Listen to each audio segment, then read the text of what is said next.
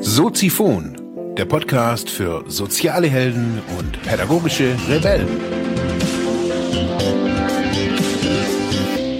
Herzlich willkommen, meine lieben Zuhörer bei Soziphon, dem Sozialarbeiter-Podcast. Mein Name ist Mark Hummer und ich freue mich, dass du wieder eingeschaltet hast. Thema der heutigen Episode ist disruptive soziale Arbeit. Ja, hallo, hallo, hallo, meine lieben Zuhörerinnen und Zuhörer. Heute geht's ums Rebellentum in der sozialen Arbeit. Nein, oder doch, ich weiß es nicht so ganz, wo uns die, ja, der rote Faden hinführen wird. Ich möchte euch einladen zu einem Gedankenexperiment. Gedankenexperiment deswegen, weil ich bisher nicht wirklich viel relevant oder nicht wirklich was Relevantes zu diesem Thema gefunden habe. Allgemein der Begriff disruptive soziale Arbeit ergab bei mir auf jeden Fall mal nichts, auf jeden Fall nichts Relevantes äh, zu den Treffern, natürlich zu den einzelnen Wörtern, aber im Gesamtzusammenhang hat's nichts gebracht. Worum soll's gehen? Ja, ganz einfach, disruptive Innovation war schon vor längerer Zeit äh, mal ein angedachtes Thema, damals mit dem oder bei dem Interview mit der Jana Sorgala. Da ging's mir hauptsächlich erstmal darum, oder die Idee war, ich äh, hatte in einer Internetrecherche einen Business Club gefunden, der sich zum großen Teil mit dieser Idee der disruptiven Innovation auseinandersetzt. Disruptive Innovation muss man, glaube ich, erklären. Kennt, glaube ich, der normale Soziphonhörer, glaube ich, jetzt eher so nicht. Disruptive Innovation geht auf einen Herrn, ich kann ihn nicht aussprechen, Christensen, Clayton M. Christensen von der Harvard Business School zurück. Der den Begriff 1995 in seinem Buch The Innovator's Dilemma äh, geprägt. Und zwar geht es hauptsächlich darum, dass hm, normale Organisationen quasi, also einen, einen Weg verfolgen, indem sie das, was sie produzieren oder die Dienstleistung, die sie betreiben, optimieren. Also das heißt, sie haben ein Produkt und daran wird gebastelt und gebaut, das wird optimiert die Dienstleistung wird äh, ja natürlich auch im Laufe der Zeit optimiert. Das ist so der normale evolutionäre Entwicklungsprozess von Innovation normalerweise. Also etwas wird äh, geschaffen, etwas Neues und an diesem Neuen wird weiterentwickelt. Und manchmal gibt es Innovationssprünge, kann man auch sagen, dass eine Dienstleistung oder ein Produkt irgendwie viel, viel besser wird oder viel, viel innovativer ist, ähm, wie man ursprünglich geplant hat. Bei der disruptiven Innovation ist es eher so, dass wir mit einem Produkt neue Märkte erschließen oder auch bestehendes oder bestehende Märkte eher torpedieren oder bestehende Konzepte auch torpedieren. Es geht immer wieder darum, Innovation weiter voranzubringen durch unterschiedliche, ja, Wege. So, so würde ich es jetzt erstmal so, so ausdrücken wollen.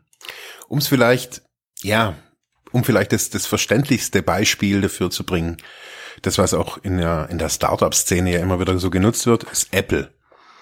Es gab bis vor, vor wenigen Jahren gab es halt CD-Player, Musikplayer, MP3-Player gab's dann auch. Und Apple hat jetzt keine neuartige Technik verwendet mit dem iPod damals oder sogar mit dem iPhone später, sondern sie haben ein A, ein neues Design genommen. Oder ist das genommen? Sie haben ein neues, also sie haben ein Design entwickelt, genauso wie die, wie die Software, die auf den Geräten auch heutzutage immer noch läuft, hat gewisse grafische und aber auch ähm, ästhetische Ansprüche, sehr hohe sogar. Wie soll was gestaltet sein? Es muss immer sehr intuitiv sein bei den Apple-Produkten und sehr wirksam. Ja, und als so die, die ersten iPods rauskamen, so da hatten so die, die gängigen MP3-Player hatten da irgendwie so ein, so ein Gigabyte oder sowas Platz oder ja, vielleicht, ja, doch 500 MB habe ich glaube ich auch mal irgendwie einen, einen MP3-Player gehabt. Ja, und dann kam Apple und legt halt, halt gleich irgendwie, ich glaube mit 30 Gigabyte oder so irgendwas so, also gleich ein brutales Ding irgendwie vor. Ja, und so sind die natürlich auch auf den Markt. Also so, sie, die haben natürlich argumentiert, man hat quasi eine ganze Musik, Musikbibliothek in der Hosentasche. Dazu dieses ästhetische Design. Das heißt, die haben, die sind in den Markt vorgedrungen, nicht von den normalen ähm, MP3-Player-Nutzern, äh, also von den, der Allgemeinheit, sondern es war exklusiv. man kann das auch irgendwie nachlesen oder nachhören, nachschauen, irgendwie in der, in der Apple-Werbung. Wurde immer wieder gesagt, wer kein iPhone hat, hat kein iPhone. Es geht nicht darum, dass dieses iPhone, dieses, dieses, dieses Telefon, dieser MP3-Player, dieses Gerät irgendwas Besonderes kann. Es ist etwas Besonderes. Und somit haben die natürlich einen ganz neuen Markt erschlossen. Das sind so die, heute wird man sagen, so die Hipster, ähm, die hatten es als erstes und jetzt heute sieht man so, heute hat irgendwie jeder irgendwie so ein, so ein Ding. Daher ist ja auch irgendwie, das ist so die Krux bei, die, bei, diesem, bei diesen Wegen. Man ist natürlich immer wieder auch gefordert, neue Innovationen zu präsentieren. Jetzt ist das alles so in der, in der Startup-Szene, in der Tech-Szene sozusagen ein alter Hut, dieses, dieses Spiel mit dem, mit dem Disruptiven, also ein bestehendes Produkt oder also auch ein cooles Produkt in einem neuen Markt einzuführen. Ich habe mir schon seit längerem gedacht, so, dass auch dieses Disruptive, dieses, ja, gezielt sein eigenes Produkt quasi nicht nur zu sabotieren, sondern zu, zu gucken, nein, da, also da soll es nicht hin und jetzt nicht irgendwie krampfhaft zu suchen, wo kann man das noch verkaufen, sondern zu gucken, wie mache ich dieses, dieses, diese Dienstleistung, dieses Produkt besser, noch geiler, noch anders, damit die Bedeutung dieses Produkts ein anderes ist. Und das müssen wir zugeben, dass für uns heutzutage diese, vielleicht für eine, für einige Auserwählte nicht mehr, aber für die meisten ist so dieses, das Smartphone auf jeden Fall so das wichtig oder ein ganz wichtiger Schlüssel geworden in unserem alltäglichen Leben. Es ist unser permanenter Begleiter. Ähm, wir schauen permanent drauf. Wir kommunizieren einen ganz großen Anteil unserer Lebenszeit darüber. Somit ist es natürlich ein, ein, ein wichtiges Gerät geworden. So, wie sieht es jetzt aber aus mit der sozialen Arbeit? da ist es alles schwieriger. Also was können wir, was könnten wir da torpedieren oder wo kann wir, welchen Markt gibt es denn da überhaupt zu erschließen? Ist der soziale, das Soziale überhaupt ein Markt? Für alle die, die soziale Arbeit auch fertig studiert haben und vielleicht danach sich so noch oder parallel sich noch ein bisschen irgendwie gebildet haben, werden feststellen, ja, es ist ein Markt und es ist ein Wirtschafts-, ein Teil unseres gesamten Wirtschaftssystems. Man sagt auch Sozialwirtschaft dazu. Ganz wichtig da dabei, ähm, ich habe da natürlich ähm, ganz strebermäßig nachgeguckt bei Wikipedia, was ist denn Sozialwirtschaft? Weil das ist ja immer das häufigste, wo, wo Leute so hinfinden, zu Wikipedia, Google und so weiter. Ja, bei, so, bei Sozialwirtschaft steht da, beschreibt den Teil des Wirtschaftssystems, der sich im Wesentlichen mit Leistungen zum Nutzen der Gesellschaft befasst. Also Leistung zum Nutzen der Gesellschaft. Weiter unten steht dann irgendwie eben, es soll ähm, direkte und indirekte Produktion von Gemeinschaften, also die Wohlfahrt soll gesteigert werden, also das, äh, ja, das, was quasi das, das gute Leben in unserem Staat ausmacht, das ist ja die Wohlfahrt, also die, der Begriff jetzt erstmal.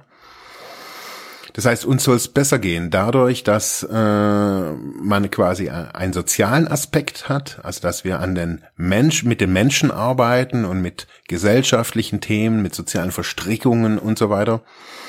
Dadurch, dass es den Menschen besser gehen soll, ist, die ist natürlich die Hoffnung oder auch die Erwartung, dass dadurch auch die Menschen natürlich auch glücklicher sind und somit auch ihr Glück in die Gesellschaft reintragen und es dann allgemein eine Erhöhung des gesellschaftlichen Glücks quasi gibt. Das ist, oder der gesellschaftlichen Zufriedenheit, man nennt es, wie gesagt, Wohlfahrt.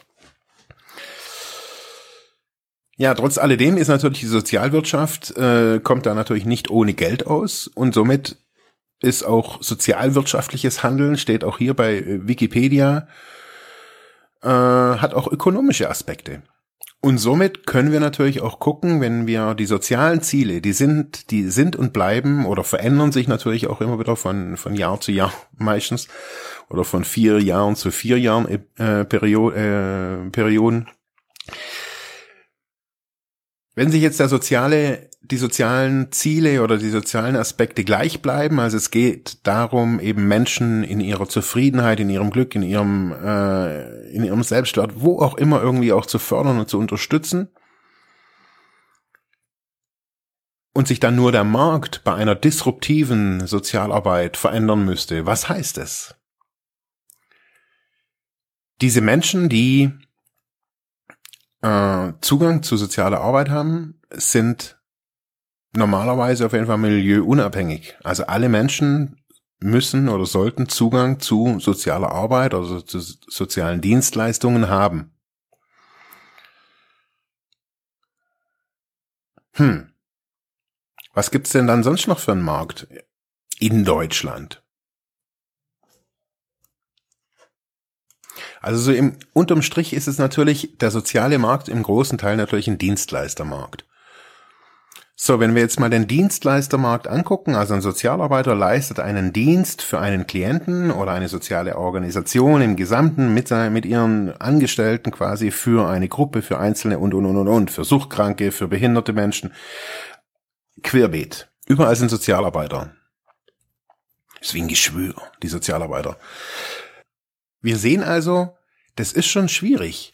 Also wir sind, also die Sozialarbeit oder die soziale Arbeit, die ist ja schon irgendwie überall präsent. Also und trotzdem hat die soziale Arbeit an sich, finde ich auf jeden Fall sehr schwer, A, mit der eigenen Positionierung und man Innovation ist ja schon, hm, da ist man ja schon irgendwie echt fast der König, wenn man irgendwie Innovation sich noch irgendwie auf die Fahnen schreibt.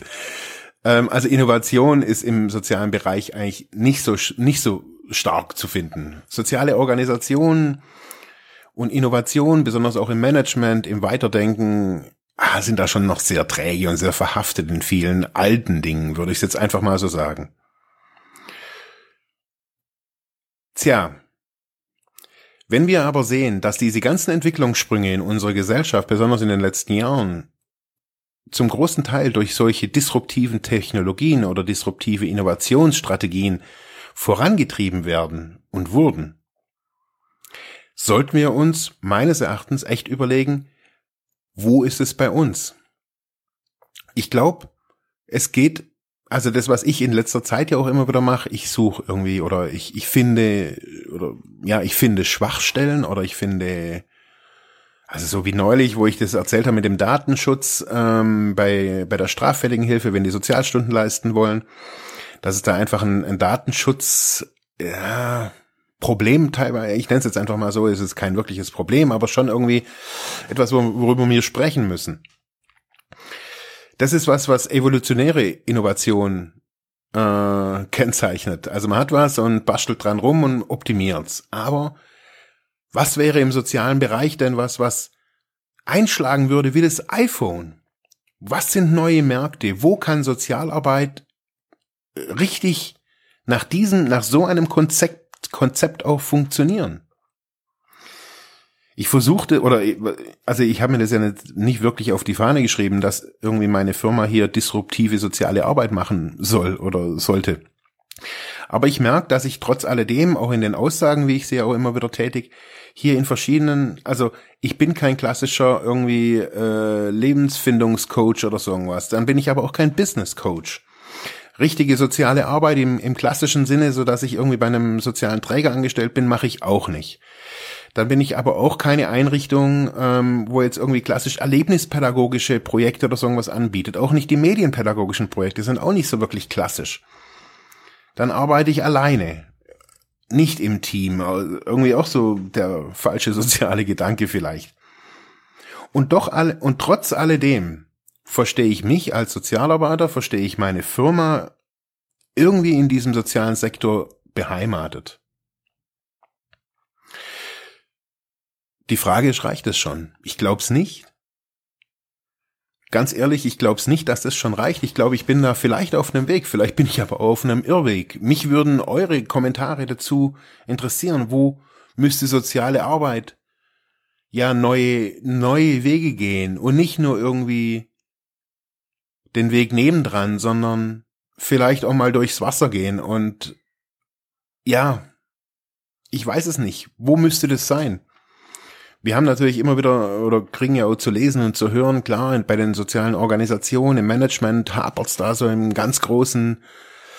Die Mitarbeiter sind auch irgendwie noch ein bisschen, ja, so ein bisschen retro, habe ich manchmal so das Gefühl. Wo müssten wir anfangen? Wo müsste es hingehen? Was sind eure Ideen? Mich würde es interessieren. Da lässt sich was richtig Dickes vielleicht draus basteln.